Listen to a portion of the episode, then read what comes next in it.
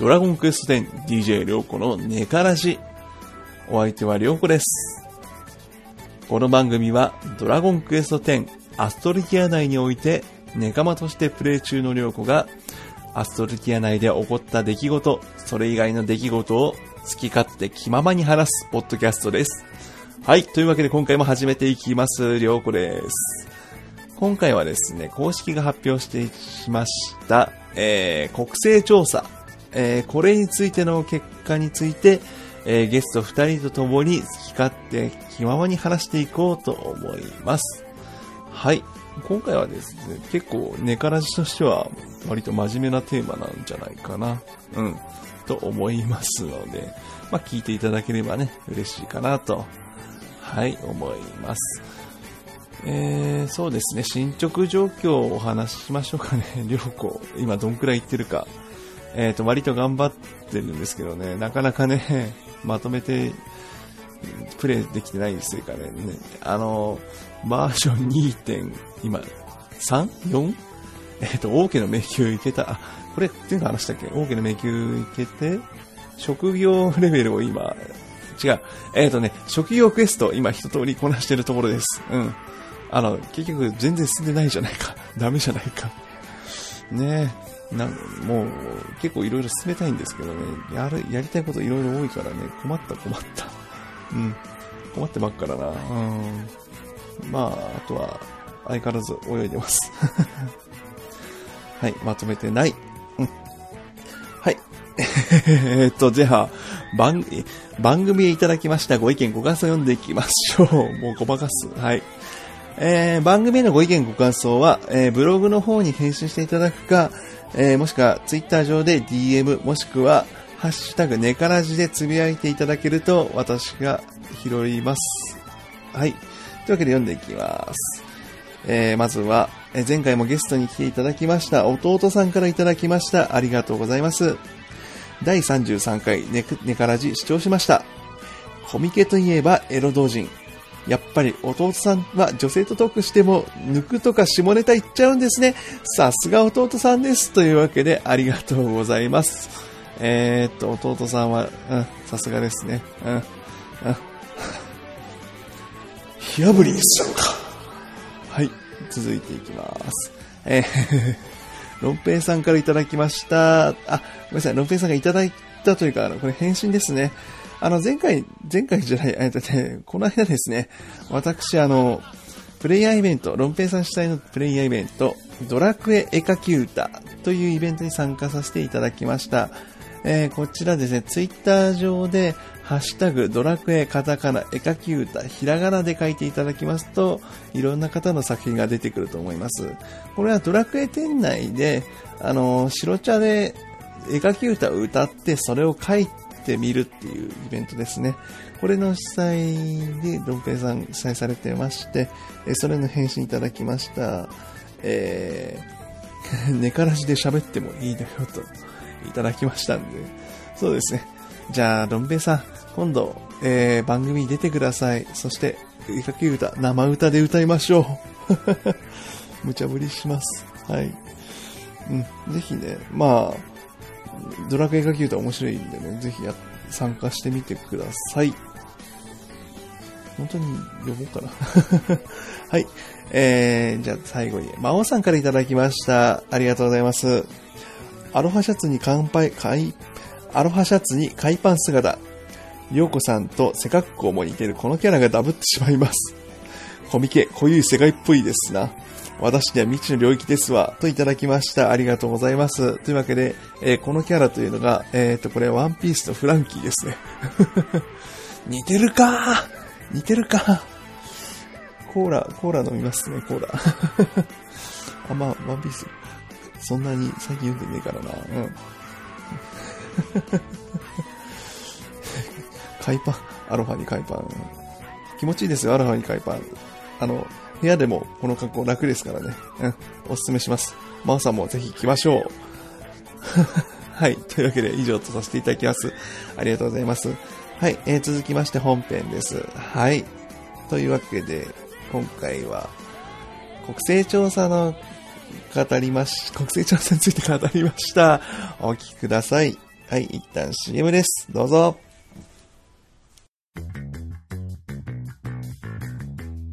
おちょのゲーム大好き DX と親バカゲームミュージアムがお送りするコラボプロジェクト。題して、ゲーム的テーマトーク祭り総勢15番組のポッドキャスト配信者が持ち寄った珠玉のお題の中から選ばれたトークテーマを魚にそれぞれの番組が、それぞれのスタイルで、大好きなゲームの話をリスナーさんにお届け。そして今回選ばれた栄えあるトークテーマは？ナンバーワン、アーケード。ナンバーツー、周辺機器。ナンバースリー、ゲームサントラ。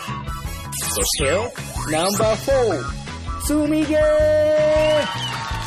各番組の極上ゲーム話を聞いてもし自分も話したくなったら飛び入りで企画参加も全然 OK ハッシュタグゲーム的テーマトーク祭りをつけてそれぞれの番組の感想をツイートしよう君も誰かとゲームの話がしたくなるかも。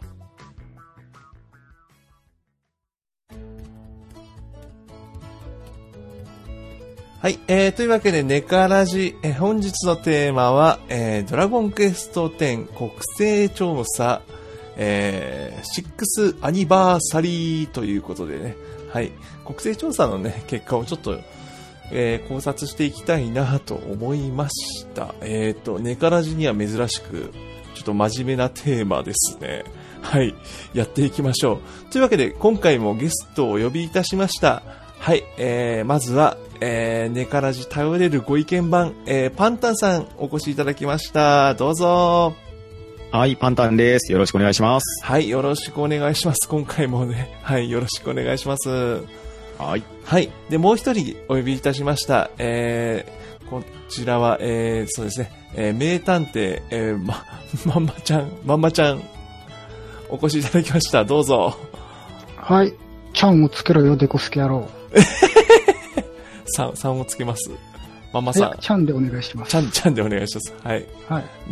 であの、この、この謎もじゃあ、いただき、なんだっけ、えっと、モルベカちゃんのセリフ忘れちゃった。えっと、あの、真実はいつも秘匿する。真実は必要一つ。え？あれ？え、秘匿。一句。隠す。隠、隠しちゃう、隠しちゃうの？隠しちゃうの？真実はいつも闇の中。真実はいつも闇の中ダメじゃないですか。はい。迷う方の探偵です。はい。迷っちゃったよ。はい。というわけで今回は、えっ、と、パンタンさんと、えー、まんまちゃんにお越しいただきました。はーい。はい。はい。なんかすごい半端な臭がするんですけど、今日は、誰が対戦者ですか？対戦、対戦者？そっちも違うんで、あ食わず嫌いでもないですよ、今日は。あ、違いますね。いや、普通の回、普通の回ですんで。はい。というわけで、あの、というわけではね、えーっとね、国勢調査の話をしていきたいと思いますが、はい、一応国勢調査の際、そうですね、あの、冒険者の広場からこれ見れますので、そうですね、あの、視聴されてるか、あの、聞かれてる方、もしよろしかったら国勢調査見ながら、聞いていただけると話分かりやすいかと思います。そしてですね、あとご一緒に注意注意事項もこちら、えーお知らせいたします。えー国勢調査、以下に掲載する情報には皆様の、皆さんがまだ冒険されてない範囲のネタバレが含まれる可能性があるのでご注意ください。ということでしてね、まあ、バージョン3やバージョン4のネタバレもありますので、まあ、ネカラジ聞かれてる方も、こちら、一応ネタバレありますので、ご注意ください。あの、ネカラジに関しては、あの、ネタバレオープンにしてますので、うちの番組構成的に。はい。えー皆さん、あの、聞かれる際はご注意くださいということでですね。あの、そう言ってる私自体も、実はあの、バージョン3.2ぐらいしかまだクリアしてないんで、結構困っちゃう、困っちゃう、困っちゃうんですけど、うん。この辺はもう適当にやってますんで。はい。というわけで、本日よろしくお願いします。はい。よろしくお願いします。はーい。でですね、まあ、そうですね。全く話の振りを考えてなかったんですけど、ここ最近はドラクエの調子は、ドラクエの調子はどうですか？って聞こうと思ったんですけど。最近はですね、はい。なんか、城集めが忙しくてですね、城集め、お塩、ソルトを集めてるんですよ、今。ソソルト？うん。なもんですから、はい。あんまりドラクエにインできなくて、うんまあ一応ほぼ毎日インしてるんですけど、うん。だいたいパンタンさんに試練をたかるっていう、送ってます。いや、あるあるですね。まあ、これ多分後々出てくるんですけど、とりあえずその職業のレベルのカンスト、ね、今後遊び人追加されるじゃないですあか。、されますねう。ん、なんで、うんそれに向けて、ちょっとそのレベル上げに集中するためにも、その前にちょっと終わらしたいなって言って、うん。はい、チーム面にみんなに試練おごってくれ、試練おごってくれって言ってやってきます。おーあ、そうですね。そういえば、あの、これもう配信される頃には、夏祭りのイーストで多分、遊び人の発表があると思うんですけど、どうですかね、お二人はその遊び人に対するなんか意見とかなんか期待とか、ありますかね？き期待はでかいですよ。でかいですか？ええ。もちろん遊び人は、まあな内容全然わかんないんで何とも言えないですけど、えメイン職にしたいですよね。ー、メイン職に、私も天然遊び人なんで、うん。アロハでね、アルファでね、はしゃぎ回りたいんでって。は リリアル、リアルな。ねどんなスキルになるのかとか、うん興興味津々じゃないですかう。ん。やっぱ発表になるんですかね。ね、今度ウエストですよね。ウエストで、ですね。何どんなことが発表されるかワクワクですね。うん。ええ。じゃあまあそんな感じで、そんな感じでいいですかね。はい。じゃあやっていきましょう。はい。じゃあ、というわけでね、国勢調査。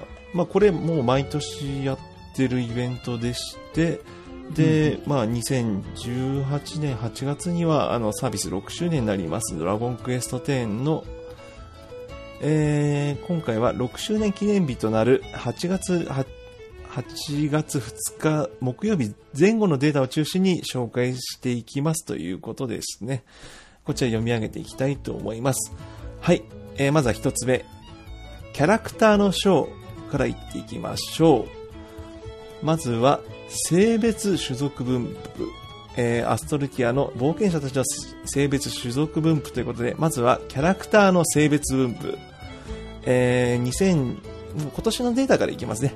えー今年2018年8月のデータですが、女性キャラクター55.8%、男性キャラクター44.2%、まあ女性優位ということですね。ですね。うんですね。うん。まあこの辺はまあ、でもまあ50、もう5%の差ですからね。大体トントンということで。これサブも全部含めてってことなんですよね。あの、冒険の章で5キャラやってる人は5キャラ分のデータが算出されてるんですよね。うんそうだと思うでしょうねええまあ、女性キャラはあると思います。てか、うちは、あ、でも男性一人いたな。うちは3キャラコースで女性、女性、男性なんで。ネカマなんで。はい。うちが、えー男、女、うん男、女、男なんで、うんまあ、女性の方に貢献してますね。おううん。うんあなるほど男、あ、もう、じょパンダさんは女性キャラいます？ちなみに。一応サブに1体いて、自分は3キャラコースなんで、うん。男性2人、女性1人ですね。ああ、やっぱりそんな、やっぱり、でも、やっぱり男性、女性、どっちかいるって感じが多いと思いますよね、実際。うん。そうですね。うんまあ、ねせっかくモーションとか仕草とかあるんで、うん両方見てみたいというか。そうですね、うんそれがありますね。そうなんです。男性と女性で結構モーション違いますからね。うん。この間の、この間、あの、自分関係ないですけど、あの、プクリポの集会行ったんですけど、男性と女性で意外と違うなっていうのが結構多くて、ああ、かなり違いますよ。違いますね。挑発とかなんか、男性こんなケツ振るんだみたいなのでちょっと驚いて、うん。うん、あ、あこれ、女の子は振らないですか？振らないんですよ、全然。あ、そうなんですね。男はブルンブルン振るんですよ、ケツを。いや、未だにじっくり見ないとプクリポの性別がわからないね。それはありますね。うん。まつげついてんのかなついてねえのかなそうっていう。。はいそうそう。で、仕草は結構、さいその違いがあるんで、まあ他の種族も多分あると思うんでね、これは、うん、結構ありありますね。まあ、だでも大体、女まあ女性一本、男性一本で絞る人は、そう、どうなんですかね。あ、でもいるかな。ピッチさんといるじゃないですか。ピッチさんとかは、全部女性にしてそうですしね。うんはい。まあ、まあ、とりあえず、まあ、男女は置いといて、キャラクター種族分布いきましょう。はーい。はい。はい。えっ、と、これはまあ、円グラフでずらーってありますけど、まあ、10%を超えてるのが、エルフ女性とプクリポ男性。あと、次に多いのが人間、人間、男、大きい。あと、うん人間、女性の大きい。で、今回は、あの、わかりやすい、わかりやすくということで、あの、下にあの、分布図をうん。書いてますけど、ね、これ。これ、うんあ100人の村みたいな。そうですね。100人の村みたいな。これ、逆に私分かりづらいと思うんですけど、これ、そうですか、僕、こっちの方が見やすいなと思見やすいですか？うん。イメージ的には。まあこ、れって、あの、小顔って、もともとこんな少なかったでしたっけ？最初は多かった覚えがありますけどね。ですよね。うん。小顔がそうづいたら、4%ドアオと並んでるじゃないかっていう。ねあ、本当だ。ドアオと小顔が同じですね。小顔そうですね。そんなに、なんか少ないイメージないんですけどね。あと、うんどうん。あとドア、ドワーフは増えたよね。そうです多ね。うん。ドアコが特に多い。あででも6%なんですね、ドアコ。まあでも、去年の数字とそう多くは変わってないかなっていうイメージですね。ここね、あの、運営からも書いてありますけど、人間のサイズ変更できるようになって、うんあうん、より可愛いを求めて人間子供が増えた、女の子が増えたって感じですかね。あ、うんなるほど。うん人間、人間の女の子可愛いは、なんというか、なんというかですね。いやいやいや、そんな変な意味は僕は含んでませんよ。あ、そう、そうですか？あ、そうです。ええ、ええ。そうですね。単純にあの、清らかな心で可愛いっていう。あ、可愛いんピュア、ピュアな心でね。そうですよ、ピュアなピュアですね動きとかね。動きとか、そうですね。可愛いです。うんギ ギリギリのフォローだ。いや、まあ、ドアを一番ですけどね。ドア一番ですね。ドア。なんか、そうですね。なんか、こう見ると、なんか、イメージが結構違う。なんだろうな。普段ツイッターばっか見てるせいですかね。なんか、うん結構イメージがなんか、もっとど小顔とか、ドワコとか多いイメージだったんですけど、ウェディがやっぱ多い、まだまだ多い。ウェディエルフが多いって感じですね。あ、プクリポはまあもう、プクリポはもうどこにでもいますからね、もう、壁のまあスミコは安定の、そうですね。ですね。もう壁の、もう一匹見たら10匹いますから、プクリポは。これって、ちょっとまた話が戻っちゃうんですけど、うん。はい。うん8月2日前後のデータじゃないですか。はい。そうですね。うん。これは、もう、なんて言うんでしょう、休止されてしまってるデータも含むってことなんですかね。おそらく存在してるデータで統計取ってるんじゃないですかね。ってなるともう本当、えー結構そのメインを他の職、あ、職じゃない、プクリポに乗り換えましたとかいらっしゃるじゃないですか。えーえうんそういう人たちは、まあ、キャラ変わってるんでしょうけど、もう課金されてないよっていう方の場合のデータも残ってるってなると、うん。まあ、実際、そのさっき言ったツイッターでよく見る人とかっていうね、うん種族とかっていうのとはうん、ちょっと差異があるかもって感じですね。そうですあねあ、かもしれないね。消さないですからね。まあそうそう、目に入る世界だけじゃなくってね、あの、当然、知らない人たちもたくさん存在してるわけですから、うんうんうん。まあ、全体の統計取ると、これぐらいのバランスっていうところで、だから、まあ、システム的に大きく変わった、その人間の大きさ変えれるっていうところで、多少ばらつきは出るものの、種族のパーセンテージに関したら、ほぼほぼ1年間で変わってないんで、まあ、ですよねそうですね。影響まはあ、あまり影響が出てないのと、まあ、あうと、ん去年から今年でいくと、まあ、その、Wii 版がやめになって、代わりにプレイステーション4とスイッチ版が入って、ええ出ましたね。まあ、あのね、えー新規の方も増えられているんでしょうけれど、まあ、大体等しくそのまま上乗せされて、パーセンテージ的にはこれで落ち着いているっていう分析でいいんじゃないですかね。なるほど。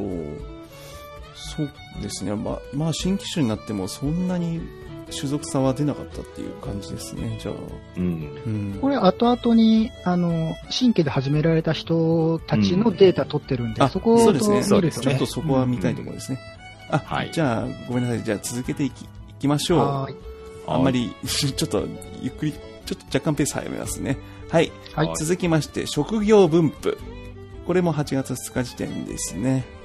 うんえーと、で、影響が出たのは、えー、バージョン4.0の天地雷鳴詞追加、えーやい新刃砕きの効果ダウン、占い師のタロットの効果ダウン、まあ、距離とかですね。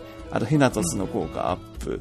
あと、チャンス特技をすべ、えー全ての職業で共通して使用できるようになりました。これにより影響が出ましたか？結果見ると、ドドンと、えーと、まずは、まあ、戦士20%、僧侶16%、あ、で、あとは、次はバトマス13%で分布がずらーって出てますね。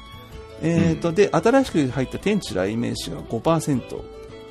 まあ、天地雷鳴詞やっぱ使用者は増えましたっていうか、増えましたっていうか、まあ、そうですね。うんまあ、昨年の時点ではなかったなかったから増えてますけど、ええでもまあ、けでも天地雷鳴詞出たのも結構もう半年前そうですね。去年の11月16日がバージョン4.0の開始なので、うん。まあ、あの半年以上は十分経ってますね。はい。それでもまだ、まだ使ってるというか、まあ、じゃあ安安定して5%っていうのは結構高い数値じゃないですかね。まあ、あの、かなり活躍の場が、あの、保証されている職ですし、はいあと、まあ、実装当時からさらに、あの、強化されたりもしましたんでうー、ん。うん。まあ、大体、ね、扇持ってるとサポで借りてもらいやすいから風切りがあって、ねうん旅芸人か天地かってやると、うんね、ハッスルしてバイキもできる旅芸人か、まあ、カカロン呼んで、で 時には攻撃も呼べる、ね、バルバルとか呼べば、うん。うん攻撃側にもできるしって、べ便利ですよね。そうですね。うん。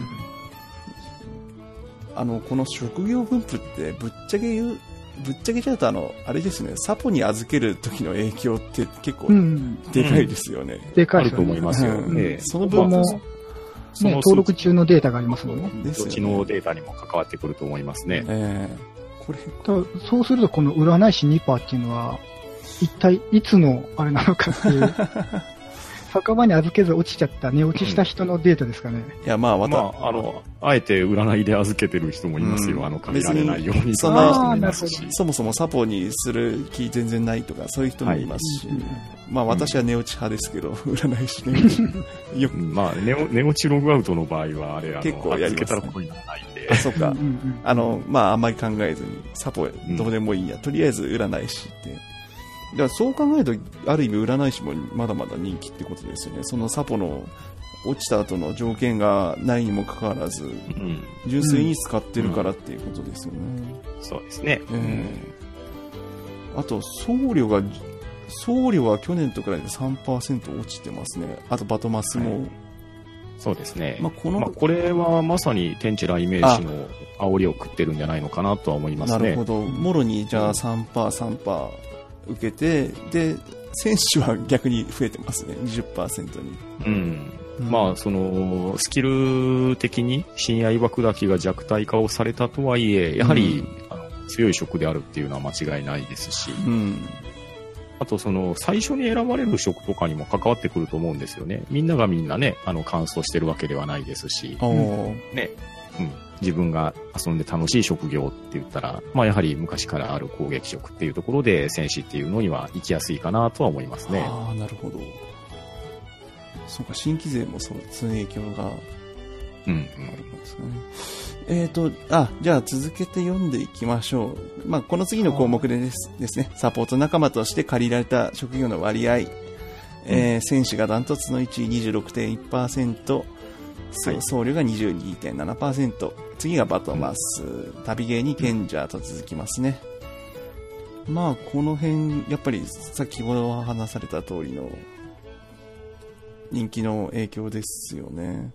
う。うんん。大体、まあ今はあのレベル上げしてるんで、うんそのレベルの上げたい職を酒場登録しますけど、うん。まあそうじゃなかったら大体まあ、よく限られる僧侶か戦士かで預けちゃいますんで、まあ、実そうです際そうですね。これに乗っ取ってるなーって感じがしますね。しょっちゅう借りますもん。うんうんありがとうございます。ま、ママさん借りたっけ？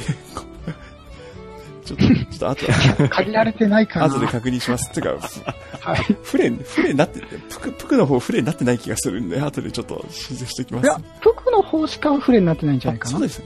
ちょっと後で確認しておきます。思うんですよね。はい。後で、後で確認しましょう。はい。ははいい。えー、次の項目。最近の若いもんは？なんてフレーズ実際に聞くことはありませんが、今回は7月に作成されたキャラクターの傾向を見てみました。はい。というわけで、し、まあ、とりあえず新規勢ですね。7月、7月ってことはもう本当にあの、いろいろ落ち着いた後の本当の新規の新規さんですね。そうですね。はい、うん見てみましょう。まずは男女分布は女性50.7、男性49.3。半々ですね。まあ、ここは置いといて、じゃあキャラクターの種族分布いってみましょう。えっと、すごいですね。えっとですね、人気なのがえ エルフ女15%。次、ウェディ男12%。えー、あとは10%外が、だ、声が、プクリポ男11%、オーガ男10%、あとはウェディ、オーガ、女と続いて、えっと、ドワーフが不人気ですね。あと、にまあ、に、人間は、だって種族ってそもそもバージョン1 1.0クリアしないと、うん。までいかないとなれないんで、まあまあ、シナリオの進捗状況によりますんで、うんまあそういったところから行くと、まああの、ね、ご種族の方が多くなるっていうのは、まあこれは見て取れる結果ですね。まあ、それにしても、エルフが、あの、男女含めても23%ですからね。ほぼ4分の1。うんうん、エルフ人気なんですね。あと、ウェイディ。多分、スイッチ導入でうんファミリー層が増えたわけじゃないですか。はい。可愛い女の子たちが、あ、エルフの女の子可愛いってやって始めてるんですよ、これきっと。うん。はいごめんなさい。いやいやいや、そ、そ、でもそれ、あいや、いや、つ、つ、普通に普通に納得したんですけど、いや、まあそうでしょうね。んあこれってそう7なんです月って、かはいもうんうプレステもスイッチも当然入って入ってますし、そうですね。うん特に新しいなんかテこ入れとかも正直なかったと思うんですよ。大体、あ多分あ新規オオールインワンパックかあオールインワンが出出た、あのスイッチの。はいはいはいはい。うん。だから完全にスイッチのそのファミリー層だと思うんですよ。うん。で、こうやって見ると、やっぱり、王が男も、まあ、最初に触れる人たちには人気なんですよね。うんそうですね。まさにこの、始めた、うんなんていうんでしょう、このドラクエ10のう、ん。えーサービスが始まった頃の割合に近いんじゃないですかね、これって。だと思いますね。あの当時、ドワーフ超希少でしたもんね。ぶっちゃけもうまさにそうですね。ドワーフ今回8%ですからね、男女含めてもう。ん。多分まあ、そのうちやっていくと、ねうんサブキャラとか、うん。キャラ乗り換えとかで、またこれ、ぐんぐんドワーフ勢が増えてくるんじゃないですか？はい。うんまあというか、プクリプト勢が、ね、プクリポが増えそうな気がしますけど。増えそうですね。うんまあ安定のプリポですね。まあ、おそらくなんですけれど、新規で始められてるので、まあはい一番最初に自分のインスピレーションに合った職を、職というか、あの、種族を選ぶと思うんですよね。はい。うん。で、それで冒険を進めていくと、あれ、あんな他の種種族がいたぞとか、うん。ね、あの動きは何なんだとか言って、サブキャラを作っていくような感じになっていくと思うんで、うんうんうんまあ、だからこれもう初見で選んだ数字っていう風に受け止めておけばいいんじゃないかなと、個人的には思いますね。はい。まあ、そうですね。ほぼほぼ、もう本当に新規の新規ですからね。まあ、今もう種族特性がないから、本当まさに、あ、そうですね。見た目で種族差がないで選べすからね。うんうん。で、職業分布を見てみましょう。まあ、これも安定の戦士33%と圧倒的な、うんやっぱ先ほど言われたように攻撃職分かりやすいですからね。うんまあ、あと、その、初期はね、選べる職がどうしても決まってるんで、はい。追加の職はクエストを受けないと選べませんからね。ねそういったところでは、まあ最初の職業が選ばれやすいっていう感じじゃないですかね。ですね。他の6色がもうほぼ全部横並びですからね。僧侶が12%で、最低でも武道家が9%ですからね。ほぼ10%で、とりあえず戦士って感じなんでしょうね、やっぱみんな。う。うんん。これあのー上の表のはい。最初に選んだ種族で、はい。どの職業にしてるかっていうのはちょっと興味ありますけどね。ああ、ですそね。想像では大体王が選んだら戦士いるかな。んあー、いきますね。で、可愛い系のキャラとか女の子キャラ選んでると僧侶とか行くかなみたいなイメージはありますけど、ううんん。うんさっきも言ったように種族差があった時は、ね、器用さが高かったから、まあ、盗賊、ドワーフで選んだりとか、うんうんそうなんですねしてたんですけ。ど盗賊も11%あるんで、うんやっぱりでも最初から僧侶選ぶ人はやさす。結構ね、どうなんですかあの、ね。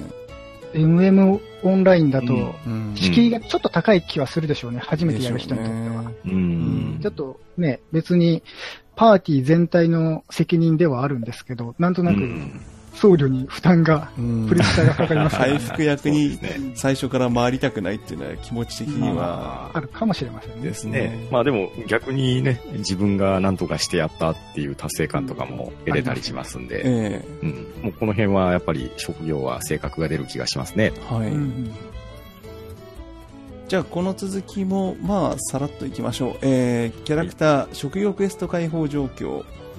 うん解放状況。これは、えっと、魔物使いを100%としてみた場合の他の比率ですね。てか、ま、ですねてかむしろ魔物使いはダントツでみんな解放するんですね。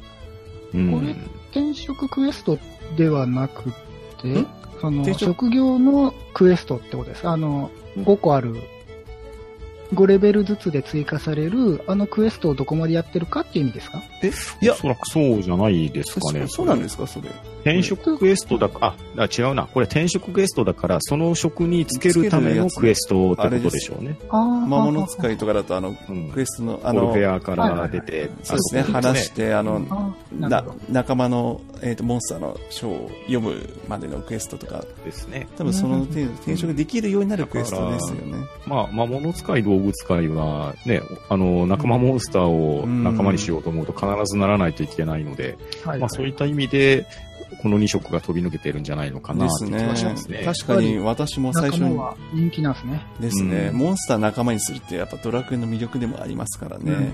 でですね動物使いはドワーフのほら通り道でも取れる取れるような感じですから。確うんう。ん。まあ、まあ、それに、それでもまあ、他は50%切るんですね。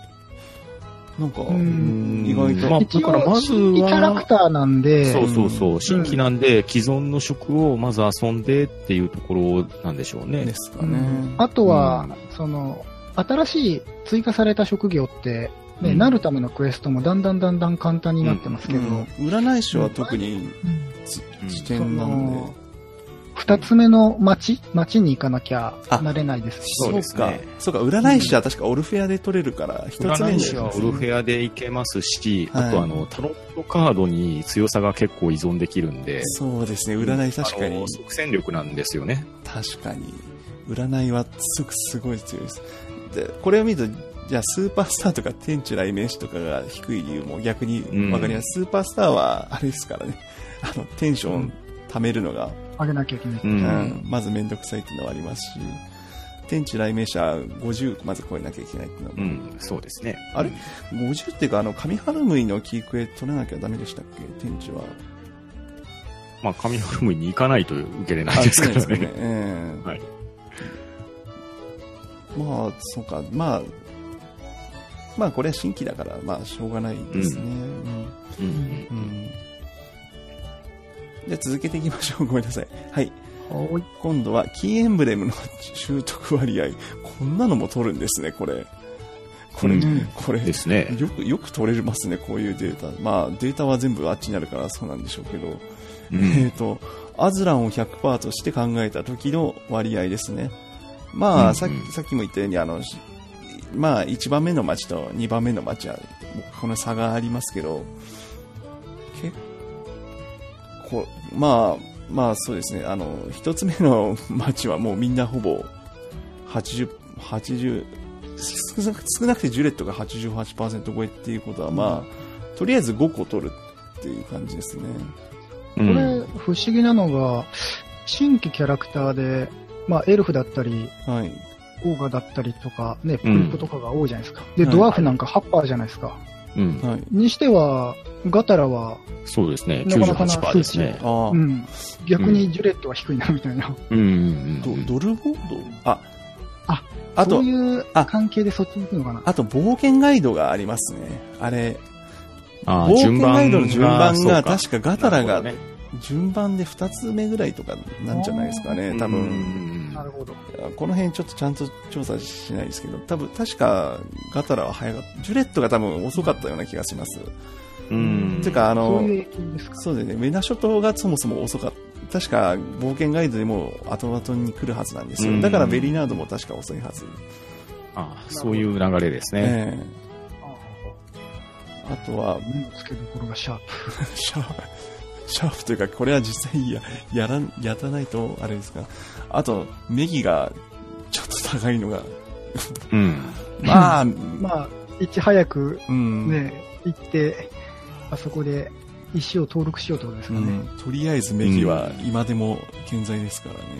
そうですそうね。考えると、そのガイドなのかもしれませんけど、本当の新規じゃなくて、うん。新しく追加でアカウントを取った人が、まあ、そういう人もまあ、いるでしょうねいますよ。ね。ちょっとこのネギに行くんでしょうねう。。うんん。まあ実際、まあ、メギに行って、まあ、実際ね、日替わり討伐とか、うんそういうのを受けるっていうメリットもありますし、えまあ、まあ、街の機能としてもね、使いやすいですし、え着せ替えとかは、あと、そう、うどれ、んどれやとか、そうそうドレスアップとかね、そういうのもできますしね。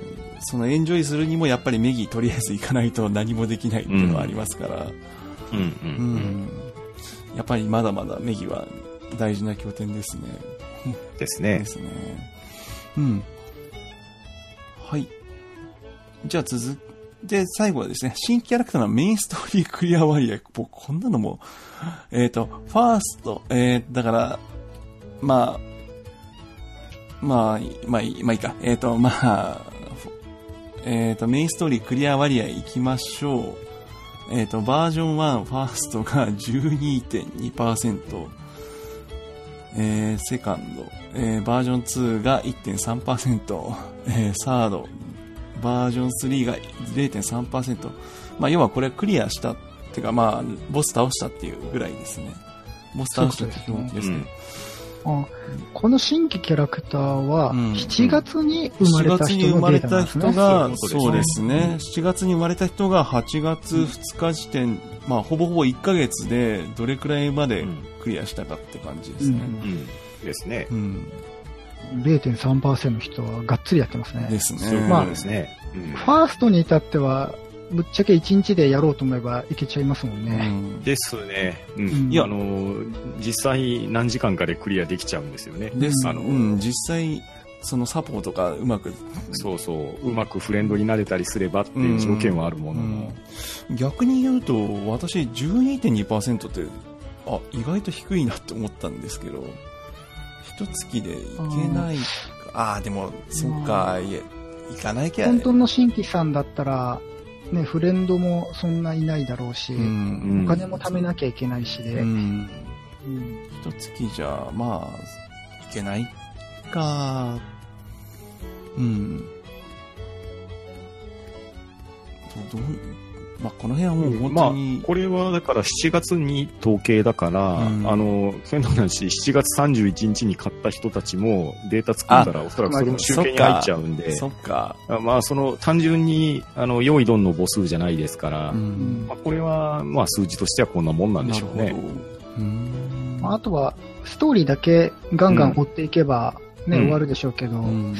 まあいろいろやることありますし、うん。フレンドさんがうんコイン行こうぜって誘ってくれると、ね、つついついそっち行っちゃって、一日終わりますからね。てかまあうん他にも楽しいこといっぱいありますからね。うんあですね。そうですね。下解説も書いてありますね。たくさんコン、たくさんのコンテンツがありますし、寄り道しながらゆっくり楽しんでもらえたらと思います。ゆっくり楽しみましょう。はい。はい。私もそうですね。はい。はい。じゃあ続けていきましょう。ちょっとペースこれ早めますね、もう少し。はい。大丈夫ですよ。大丈夫ですか？まあ、じゃあ、前後編にでもする勢いで。はい。りょうこさんに寝落ちするまでやります。寝落ちしそうだ。気をつけます。はい。えー続いて、モンスターバトルの章。はい。これはモンスターやバトル関連のデータを集めた章です。ということで、まずはバトル関連項目、武器分布。まあ、武器の分布ですね。はい。見てみましょう。2018年8月の分布、ドン。えー両手剣が21%、スティックが10%、19%、片手剣が9%、って感じで並んでますが、まあ、両手剣が圧倒的人気ですね。うん。逆に低いところから行くと、ブーメランが1%、ムチ、槍、ハンマー2%、弓3%と続いてます。はい。はい。という。もうこれは、あれですもんね、酒場登録している職業にほぼリンクするみたいなところがありそうまですよね。ですね。うんまあ、戦士だったら両手剣が、はいまあ、圧倒的でしょうし、はいまあ、僧侶もね、言い出したので、スティックを装備している人が多いっていうのは、うんまあ、これは順当でしょうね。えまあ変な話、ブーメランはこれ一派にはなってますけど、うん。プレイ中はね、いろんなコンテンツで使いますから、うん。うん、これよりももっと割合多い気がしますけどえね。うん持ち替えて使うっていうような感じで、うん。うんそういう職職の方が多いので、う。うんん。まあ、これは単純に、あの、パーセンテージが、まあ、その、預けている職であるとか、うんそういうのに偏ってるっていうだけで、うん。まあ、まあ、どの武器も、大体使いようによってはね、えーうまい使い方。うん。うんまあ、ただ、あの、両手剣がやはり、あの、調整されて以降、まあ、火力も出しやすいし、えー使いやすいしっていうので、パーセンテージは多くなってるっていうのが、まあ、最近の流行りってことでしょうね。はい。うん。でしょうね。なんか両手剣が下がったんですね、1年前よりは。うんん？両手剣は上がってますよ。上がってますね。あごめんなさい1%上がってますね。えっ、と、両手税ですね。そうですねおそらく魔法使いとかの出番よりも、まあ、いわゆるあの物理戦闘職の方が増えているっていう流れでしょうかね。なるほど。まあ、この辺は変化はさほどない感じですかね。ううん。まあ、あと注目すべきはやっぱり扇が増えたってとこでしょうね。あ、はいはい。扇7%、これもそうですね。3%から天地の影7%。響ですかね。ああ。そうですね。天地もでしょうし、まあ、あと、まあ、風切りの舞がやはり使いやすいっていうのに改善、えー改善されたっていうのも大きいんじゃないですかね。うんなるほど。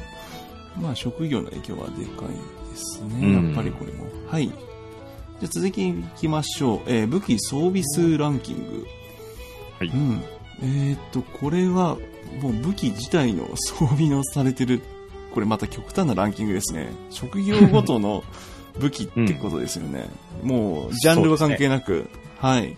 うん。そうですね。まあ、これはまあ、もう見ていただいて、ていただくとして、そうですね。うんお二人の注目をちょっと、なんか、ああのね、はい。一つあの、完全に、はい。あの、ツイッターのフレさんの受け売りなんですけど、はい。うんうん。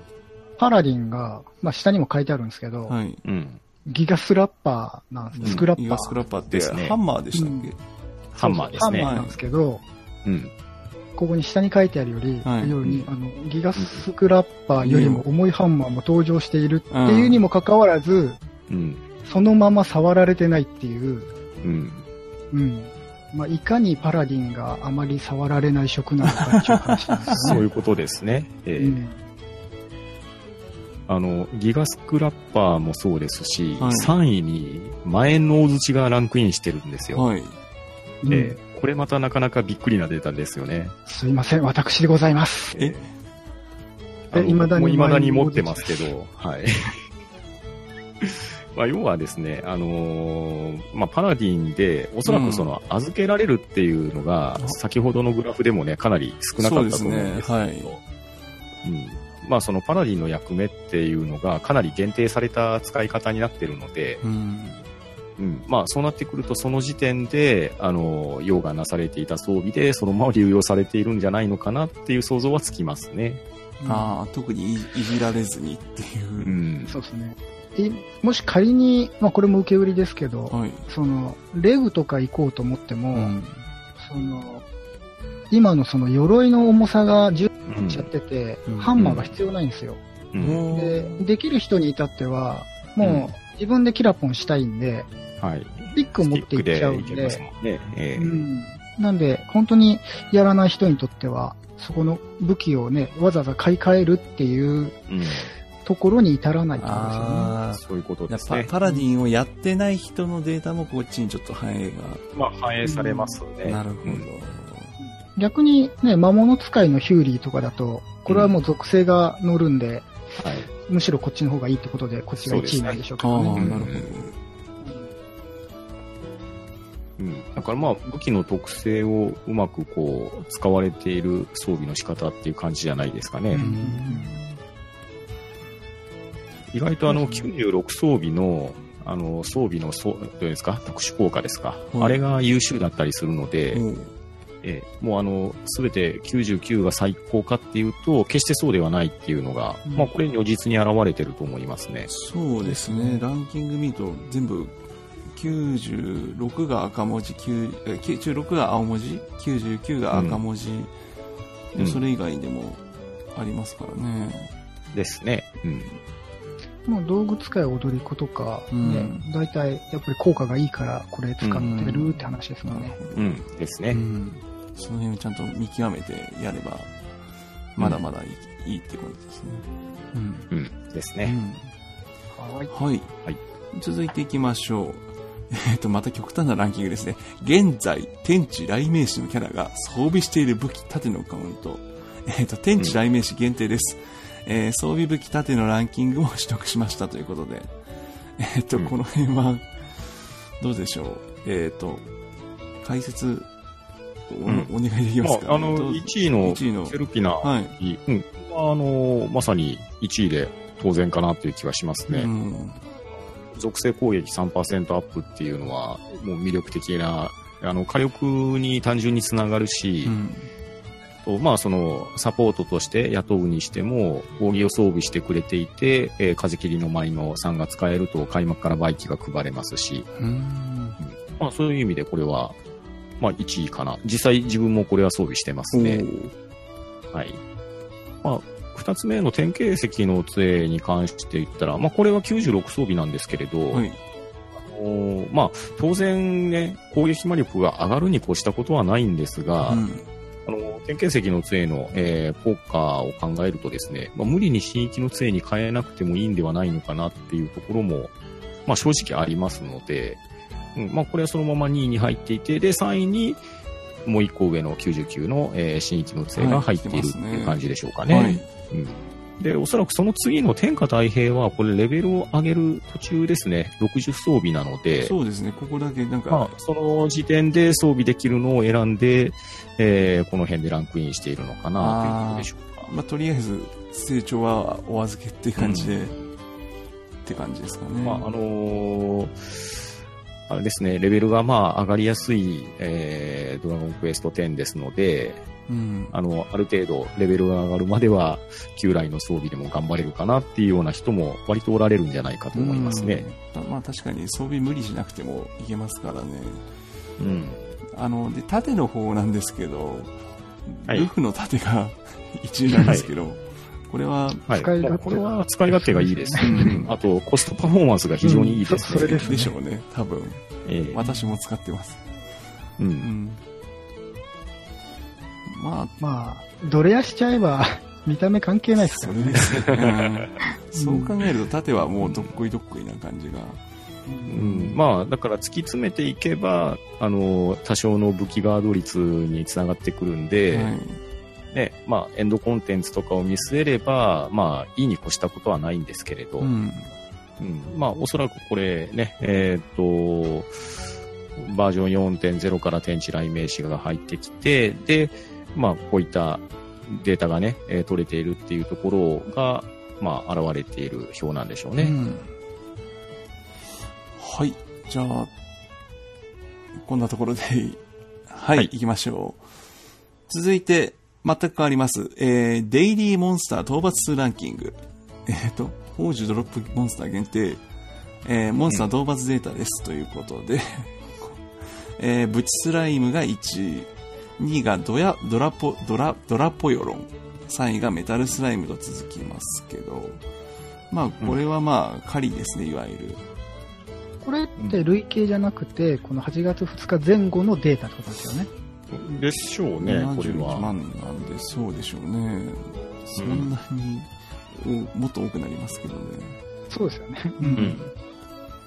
まあ、やっぱりブチスライムは人気なんですね。ぶち上がりがやっぱりやりやすいんでしょうね。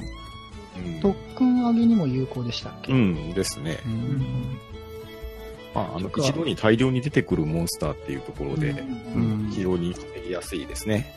むしろ未だに20位ですけど、フォレスドンとか、18位、ソウルスロードとか、いるんですね。ですね。なんだ、うんまあなんだかんだで、一等罰、狩りしやすいですからね、この辺は。うんうん。意外にまだあの、その、メギで買ったりしないっていう方もいらっしゃるのかもしれませんね。自分に来たやつそうですねうん。自分で引いたやつをされている人も多いかもしれないですね。いや、新しい人は逆に知らないですよ。ていうか私もね教えてもらってようやく知りましたし。うん勇気がいりますからね、そうですね。結構並ぶそのうですね。並ぶのって度胸いりますから、結構。うんいや、まあ、ま、前よりはね、システムがわかりやすいというか、内容がね、うん。即抜けでいいですよとかもあ正りますけど。直、無料、無料配布がみんなしてくれるんでありがたいですけど、うんいっぱいですからうん。お金のやり取りとか結構取引とか、結構教わらないとあれはむわかんないと思いますんで。でも公式で教えるもんでもないじゃないですか、ああいうのって。そうですね。まあ、そうですね。だからね、なかなか、うん、だから難しいと思いますけど、まあ、まあでも、それでもまあ、狩りはやっぱりね、しやすいですからね。はい、うんまあ、まあ、とりあえず討伐モンスターに関してはこんなところ。まあ、ドドラップ。ああねそうですね、はいあとね、ちょっと、あの、気になるところというか、はい。あの、アッシュリザードとかヘルジュラシックがランクインしてるんですよ。うん。はい。うん。まあ、これおそらく竜河石を取るためのだと思うんですね。えー、10位のアックスドラゴンも入ってるんですけはい、れど。ドラゴン多いですね。そうですね。エルダードラゴンもありますね。だから、やっぱりあのーまあ、常闇需要もそれなりにあるんだなっていうところは見て取れる感じですね。だから本当にやり込んでる人たちが結構この辺は、やってるって感じですかね。それかまあ、いややり込みばっかりでもないですね。うんそうそう。金策も含めてですね。だから、あの、常闇に挑むだけじゃなくって、その、挑む人にバザーで流すっていう、ああ、そうか、そういう商ああ、売なるほど。できますか。なからなか結構いい金策になりますよね。そうですね。うんまあ、値段が、まあ、多少ばらつきはあるとはいえ、ある程度の額が保証されますんで、うんこの倒せば倒すだけレベルが上がるっていう、そういう時給だけを計算してじゃなくって、あのね、そういった龍河石を自分で使うもよし、売るもよしっていう形で、うんえーそれを落とすモンスターもランクインしてるっていうところが、まあ、割と興味深い感じですね。うん先生、浜石はどういうモンスターが落とすんですか？これはで僕まだすね、行ってないんですけまだき、あれ決まってるんですよ。あの、死神の騎士であるとか、あと、えっ、と、バッファロンだったかな。あの、あれはですね、落とすというより、まあ、盗むで盗んだ方がいいんですけれど、はい。ええあの、聖守護者の当選機に行くための、はいえー浜石っていう、はいうんまあ、ね、キーアイテムですね。はい。はい。そちらの方は、また、ただここにはランクインがしてないのかな。うんベルフェゴルは落とすか。うん。それぐらいいいですね。もうてっきりその、ある程度のレベル帯のモンスターが勝手に落とすのかと思ってましたね。えーっとですね、あれは落とすのが限定されてるんですよあ、。そうなんですか。ははいじゃあ、今度ぜひ連れてってはいください。。はい。はい。えっ、と、続いていきますね。えっ、と、はいああ、この辺は ちょっと詳しくないんでお願いします。えっ、と、高レアリティ錬金効果アイテム現存数。まあ、はい錬金効果ですね。えっ、と、うんこれ、どうどうなんですかね。えっ、と、じゃあ、とりあえず項目だけ読んでいきますね。えー黒曜のマンダラ、呪文発動速度6%埋め尽くしが388個。はい。えっ、と、これはパルプンテでつけるか、はい。もしくは人箱の光ったやつで、えーまあ獲得するしかないので、うん。まあこれが、えーっと、この調査をした時点でアストルティアに388個生成されているっていう、まあそういう認識だと思うんですけれどこ、う、つかすげえデータだな。これ。多いような少ないようなよくわかんない。ですね少なくない、少ないんじゃないですか。どうなんですか？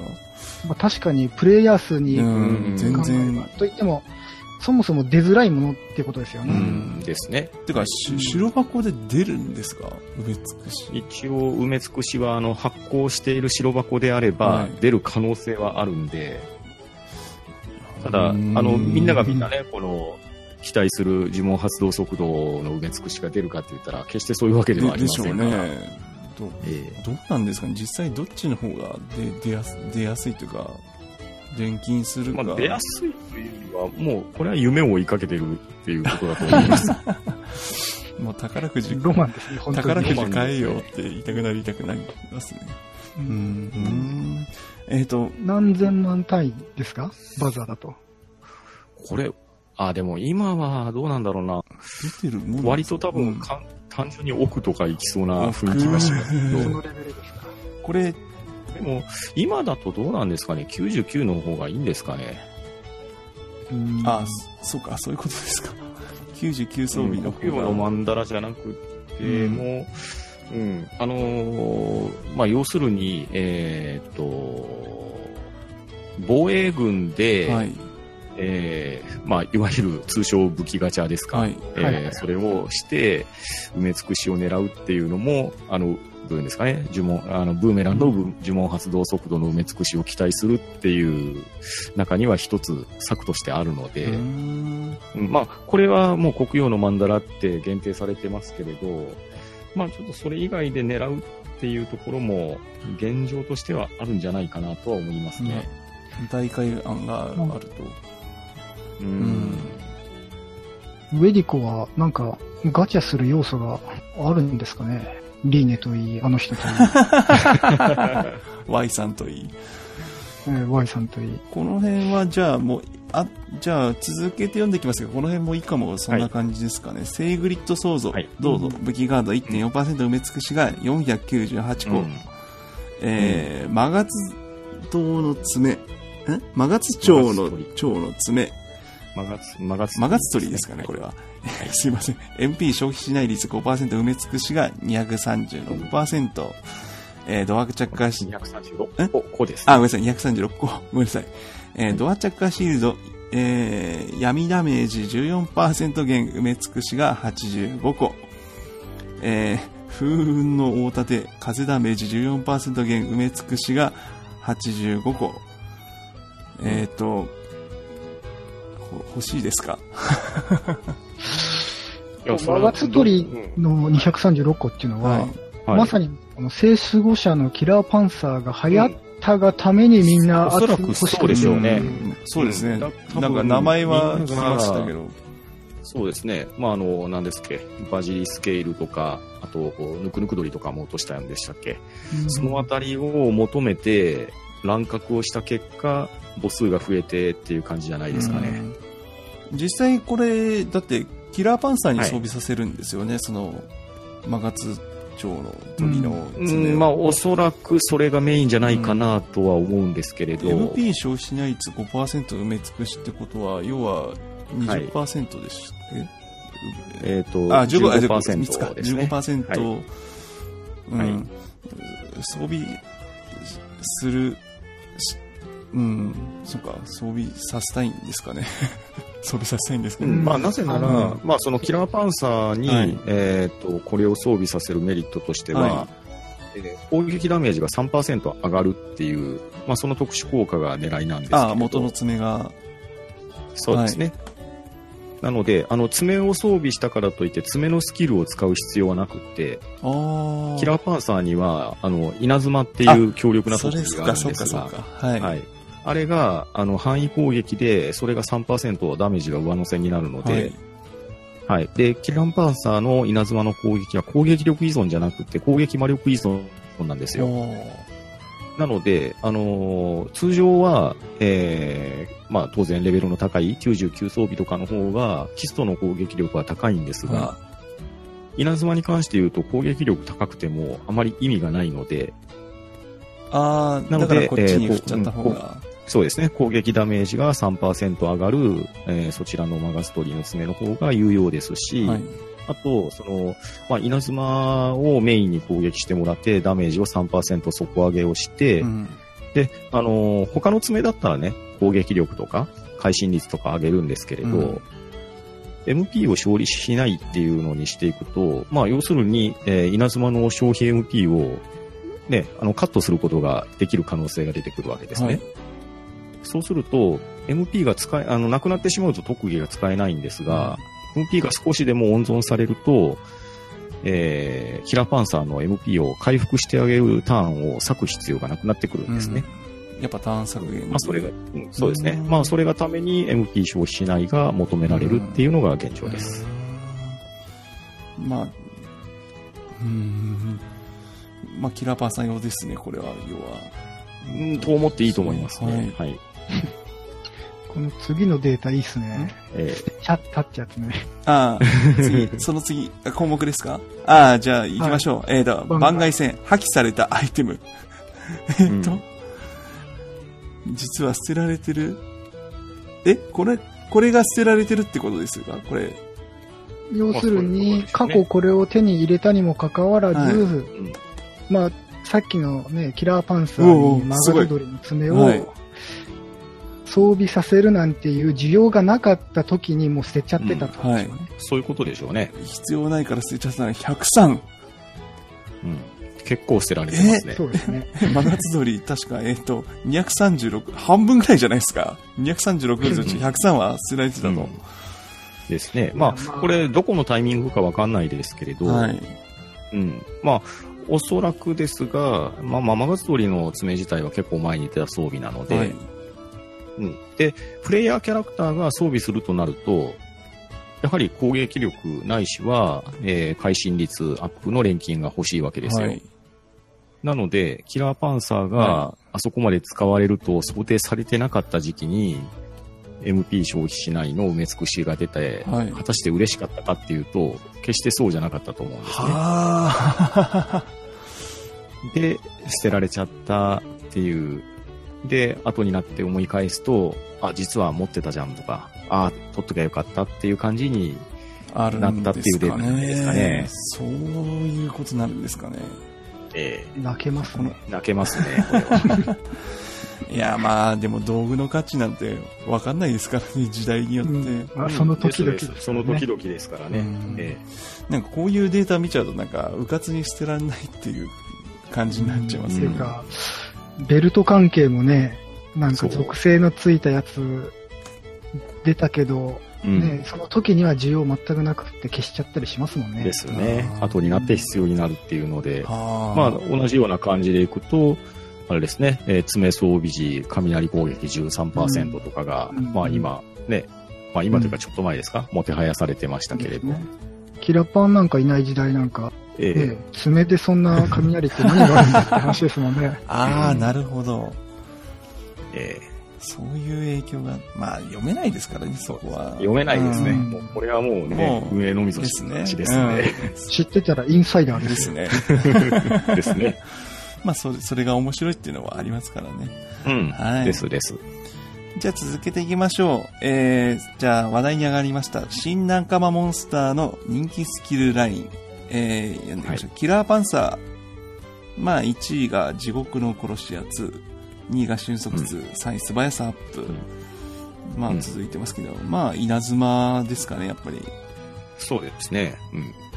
うん。うん。まさにね、さっきの接種後、社用と言わんばかりの。そうですね。言わんばかりの感じですね。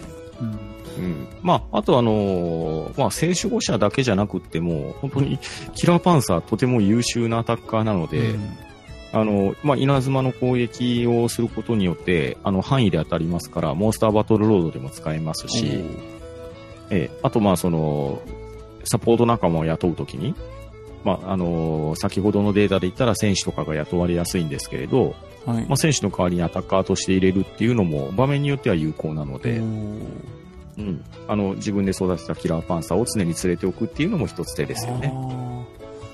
まあ、ちょっとインして、ちょっと日課だけやろうかなっていう時に、うん。ね、あの、酒場行って、いちいちサポ雇うよりは、ちゃちゃっと自分のいつも連れ歩いているペットなんか、ね、出して行ったりしますから、そうですね。あー、なるほどキ。ラーパンサーとか使えますよね。うん。そんなに使え、あ、そういう。かなり使えますよ。うん。ちょっと、そうしようかな。いつもサポ、ちょこし、サポ必死に借りてましたけど。はい。うんえーと、じゃあ、あとはミステリードールも行きましょう。これは、スキルライン、ハニ1位がハニワ2、2位が石膏2、3位がドキドキ戦士。なんか読んでて、なんかよくわかんないワードになってますけど。はい。ミステリードールはちなみに使われてます？うん、仲間にすらしてないですね。うんあ、そうなんですか。はい。仲間にしてカンストまではしてます。おおど、どうで？いや、まあ一応仲間にしようかなと思ったんですけど、はいまあ、すするにはまたあの、むっつり厳選が始まるん そこか。で、そう、そ、それがあるんでちょっと、まだあ手は出してないですーなるほど。うんうんあとはあの、ね、その、使えるよっていう情報が来れば、よし行こうっていう気になるんですけど、今のところうんそこまで使える場面っていうのが、噂の流れてこないんで、うんまあ、とりあえずは様子見で。なるほど。そうですね。うんうんまあやっぱり使えるか使えないかっていうのは結構でかいですかね。まあこだわりがないと。あとは、見た、見た目とかでね、うんキラーパンサーなんかは別に見た目、使えようが使えまいがそうですね欲しかった。確かに見た目というかもう思い出補ドラクエ5の思い出補正で私も大好きですからね。ねえはい。えーと、あとは、じゃあ、番外編、えー、これ、なんでこんなのを取るんだ？公式は、えー新モンスターマイナー取得スキル。えー新モンスターが取ってるとおかし、もう、マイナーすぎる。どの、一応どのモンスターにも取得、取得可能なスキルラインがある、あるにもかかわらず、えー取得必数が少なかったスキルを紹介します。なんでこんなの紹介した？えーキラーパンサー、えーディバインスペル 3, 3匹、マヒアド3匹、バギークロス7匹、えミステリードール、バギークロス1匹、ドルモア3匹、マヒアド4匹。つまり、あの、このアストルティア内には、バギークロスを使えるミステリードールは1匹しかいないという、ある意味、すごいですね。貴重ですね貴重ですけど、うん公式よくこんなの発表したなと、いうか、まあ、データはあるんでしょうけど、これを狙っていけば。まあ、名前は載らないですけど、これ、俺だこれやってできますからね。ね まあ間違いなくこれ見た後になんかミステリードール、バギークロスを覚えてるミステリードール多分3、4匹は増えてると思いますけど。多分私もやろうって思いますけど。うん。まあ、次回この項目があるかどうかが問題ですね。これ、よく、こんなのよくやった。だ誰が思いついたんですかね、こんなの本当に。うん。でもこれ取った人は、うん。例えば、キラーパンサーのディバインスペルとかだと、その、転生させた時に2つ取れますよって言って、そうですね。あ、まあ、プラス10になるまでは結構適当でもいいじゃないですか。うんうんそうなってくると、ポイポイってあの、攻撃とか素早さとか取ったりすると思うんですけど、うんこれあえてのディバインスペルですよねって。ことですよね。うんうん何か使い道があるんでしょうね。その作った人の中で。な、何、何、何を見てですかね。バインスペルのミステリードールとかって別に過去作でバギクロスとかってしてましたっけ？うん、がなないいですね。モンスターズで無理やり覚えさせるのはできあますけど、はは継承まずイメー。ジが、ねまあ、むしろ過去作で使えてたんだったら、スキルラインに運営が入れてくるかっていう気もしますけど。え、バギクロス自体がバギクロスですからね。うん なんというか。はい。若干プレイヤーにしてもバギクロスね使いづらいところありますからね。そうですねはい。うんまあ、こんなところでもう中本線からしては。はい。えーっとですね、はい半分超える前にもう1時間経ってます。まあいいや、行きましょう、このまま。はい。続いて、生活コンテンツの章。はい。まずは、職人分布行きましょう。はい。えー、2018年8月段階のランキング、えーランプ錬金が1位19%、続いて裁縫、壺錬金ともに15%、調理13%、道具12、武器11と続きます。木工8、防具7。えっ、と、これに関しては何か、どうですかね。分布はでもほほぼほぼ変わらず、うんまあ、そうですね。調理がちょっと増えましたね。あーまあ、新規うんとっつきやすいのは調理っていうのはやっぱありますかね。み目目で見てわかるぐらい楽うん。楽ですから金あれ策的にじゃないっす？あの、エンドコンテンツなり、うん。まあ、どっちにしても料理が大事になってきてるんでね。サブで料理理やって、ね、自分に供給っていう人も増えてるかなっていうイメージですけど。で、すね。。まあ、エンドコンテンツのみならず、ねうん、経験値の取得率が上がるんでレベル上げに使われる人もいますんで、うん、まあ、その辺の2%かなっていう感じはしますはいね。ですね。えー私としてはマスターポシェルが可愛いからってことでしといて、しといてもらえますか？はい。というわけで、はい、行きましょう。続いて、えっ、と、レベル60職人割合。えっ、と、うんまあ、熟練職人の割合を調整ということで、えっ、と、まあ、どうですかね。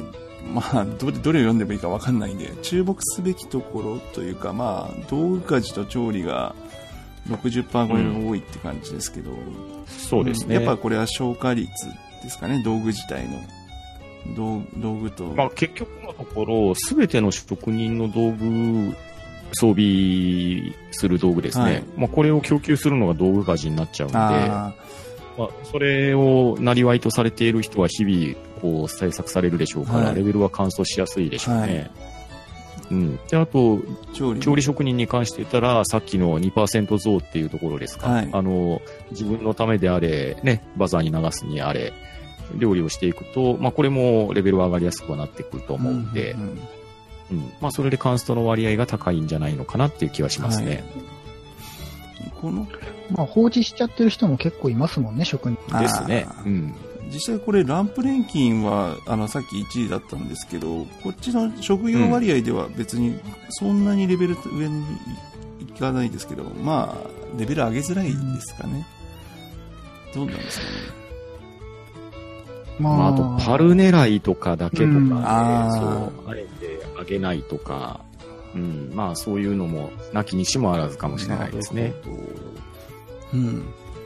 まあ、この辺、まあもしくは、ね、職人装備が欲しくて、うん。なって、まあ、そしたら60になる必要はないじゃないですか。うんうんううんん。そうですね。あの手に入れたらやめちゃってるとか。伝説になればいいですからね。ああ、そういう人も。なるほど。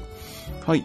じゃあ続けていきましょう。えっ、と、また、また、えー変なデータ出ましたね。職人別アイテムの大成功率って、うん。これはもう完全にアイテムはもうスタッフさんの偏見、独断と偏見で選んだラインナップで、その大成功率を調べましたってありますけど、これ、データとしてこれはどうなんですかね？なんと、なんと言えばいいんですかね？成功しやすいんですね、みたいな。なんか、まあ、これを成功しやすいと見ていいかどうんですかね。だって実際あの、クイックケーキ、うんあの、食、調理家事の意見から言わせてもらうと、クイックケーキ1%って、あれ、ぶっちゃけ、あれですよ、あの、ほら、あの、す、そ、あの、自動錬金じゃなくて、えっと、えっと、すぐ、すぐできるやつ。一一発、一発そうです。一発仕上げで、うんぶっちゃけ済ましますよ、クイックケーキなんか。納品ちゃんと丁寧に作りませんもん。ああ、だからこれ、うん、だからこれ1%多いと思うんですよ。うん。それは間違いなさそうですね。だってめんどくさいし。うんそれか、むしろ、新域の体験とか51%ってことは、これ、50%はす日本にごいですね。1本ってことですね、うんかなり丁寧に作って。すごいな。まあ、僕は武器化をやったことがないからよくわかんないですけど。逆に失敗もは。かなり少ないですね。このデータはでもちょっと、ムラが、ムラがありすぎるような気がするんですけど。まあでもそれだけ熟練校の人が多いっていうことだと思いますけどね。なるほど。やってる人はちゃんと。そうね。道具家事も、星3 54%でうんでかないと儲からないんだろうな。ああ、そうですね。だクイックケーキはコシ3%、売るもんじゃないから、もうクイックケーキは。いやいや、あの、クイックケーキはね、あの、商売になりますよ。はい。これあの、当選機で素早さ重要なので、あおそらくそれもあってクイックケーキじゃないかなと読んでますけど、なるほど。はいいや、でも、あの、敵の攻撃を受ける前に、あの、天使が張り終えれるかどうかっていうのがああ、結構なるほど。肝なので、私は適当系職人家事なんで多分1%、星1%に貢献したと思います。これ、このデータ見るとわかるわ。なんか、なんとなく。はあ、ギルマスを見に行ってるだけの職人ですね。はい。はい。マスターポシュロ見て。はい、次行きましょう。はい。次、おーっと、これは、また、まあ、ネタバレ解説けど、え？これはいいですか？はい。これネネタタバレバレですね。はい。私はだから撮ってないですけど、えっ、と、あーのお部屋、人気猫ランキング。まあ、猫集めですね。猫、猫の人気です。えっ と、っていうか、このランキング、はい。デブ猫が入ってない。ですねそうなんですか。うん。猫、猫、ぶはいで、いや、てっきりデブ猫が人気になるかなと思ったんですけど。うんうーんまあ、1位が、まあオグリドショートということですけど。ちょっと粘らないと出ないから、うんあんまり上位には来なかったってことですかね。ってことですかね。うん。あーち、まあ、この辺は、猫集めはちょっと、どうどうですかね。えっ、と、まあ、一応、次に読みますね。コンプリート人数が13,965人。ううんん。これ、どう、あんまりコンプリートしてない気がしますね。ねやり込み率、まあ、まずバージョン4.2まで行くのは前提、まず第一前提で、第二、第二としては猫が好きかどうかっていう。うん。まあ、あと、これが出るタイミングがいつだったかわかんないですけど、まあ、割と最ストーリー全部終わった後でしたっけ？そうですね。ストーリーが終わった後ですね。一応、まあ、僕やったっすけど、はい。コンプリートは多分してなくて、うん、で、まあ猫も集めようかなと思ったんですけど、その前にサブクエとか他のこといいっぱい残ってたんで、うん。うん、そっち先に優先しちゃって、う。うん。ん、やっぱりや、って感じです、やっぱりやること多い問題が。まあまあ、問題ではないでしょうけど、うかあの、まあ、まずここに行き着くためにストーリーをクリアしなければいけないっていうところで、まあ、まずそこがハードルになるのと、うん、あと、まあ、猫好き、犬好きとかになってくると、猫に興味がないと多分こコンプまでいかないと思うんでですしょうよね。あの、今度、柴犬が来るんですか、もう来ました。柴はい犬ついてくる、もう来ました。ね。あ、もう来たんですね。ついてくるあれははい。ついてくる。ああ。あれがついてくるなんはいで、。あれはもうはいはいはい、ぶっちゃけ言うと、お金の力で。まあ、犬派にもちゃんとすり寄ってくれたわけですよね。そういうことですね。はいはいはい。まあでもこの13,965人っていうのが、まあかなり詳しい実数で出てますんで、はいでこの方々は本当に相当な猫好きだと思うんですよ。はいうん。多分、全種類置けないですよね、多分。ですね。う。うんう泣く泣く売買したんでしょうね。でしょうね悲。しいな。はい。まあじゃあ、猫に関して、猫に関してですが、まあ生活に関してはこんなところで、うん。